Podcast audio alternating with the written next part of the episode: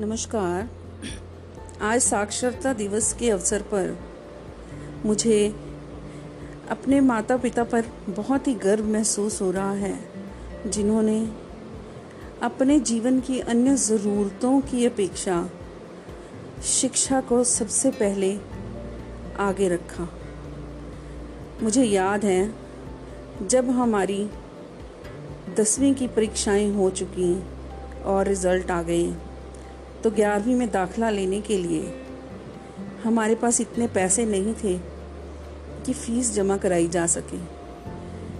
इसलिए मेरे और रिश्तेदारों ने मेरे पिताजी को सलाह दी कि इसकी शादी कर दो। लेकिन मेरे पिताई अपनी बात पर अड़े रहे। उन्होंने कहा, बिना पढ़ाई के मेरी बेटी अपने घर की ज़िम्मेदारी कैसे उठाएगी? मैं तो पहले इसे पढ़ाऊँगा। और उन्होंने उनके आगे घुटने नहीं टेके और मेरी फ़ीस जमा कराई।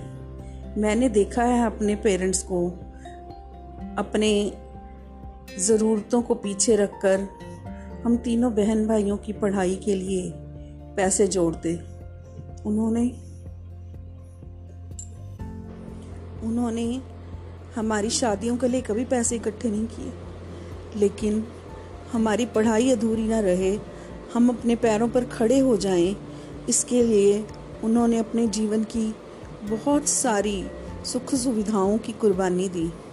आज मैं जब देखती हूँ माता पिता को कि वो बच्चों की फ़ीस देने की बजाय अपने घर के कामों को प्राथमिकता देते हैं तो बड़ा दुख होता है। स्कूल में वो अपने बच्चे का साल तो बर्बाद करना चाहते हैं, लेकिन स्कूल की फ़ीस देना नहीं चाहते। उसको उन्होंने अपनी महत्वपूर्णता की लिस्ट में दूसरे नंबर पर रखा हुआ है। मैं आज इन सब चीज़ों को देखते हुए अपने पेरेंट्स पर और भी ज़्यादा गर्व महसूस करती हूँ और आप सबसे भी यही प्रार्थना करती हूँ कि जीवन में सुख सुविधाओं के लिए धन जोड़ने से अच्छा है कि आप अपने बच्चों की पढ़ाई पर वो पैसा लगा दें। अगर वो समझदार होंगे तो बहुत सारे पैसे इकट्ठे कर लेंगे। लेकिन अगर वो अनपढ़ रह गए तो भविष्य में जो आपके जोड़े हुए पैसे हैं, वो भी वो ख़त्म कर देंगे।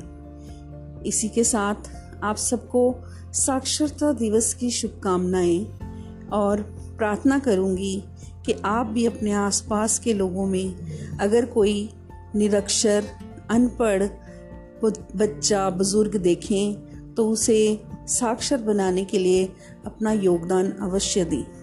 धन्यवाद।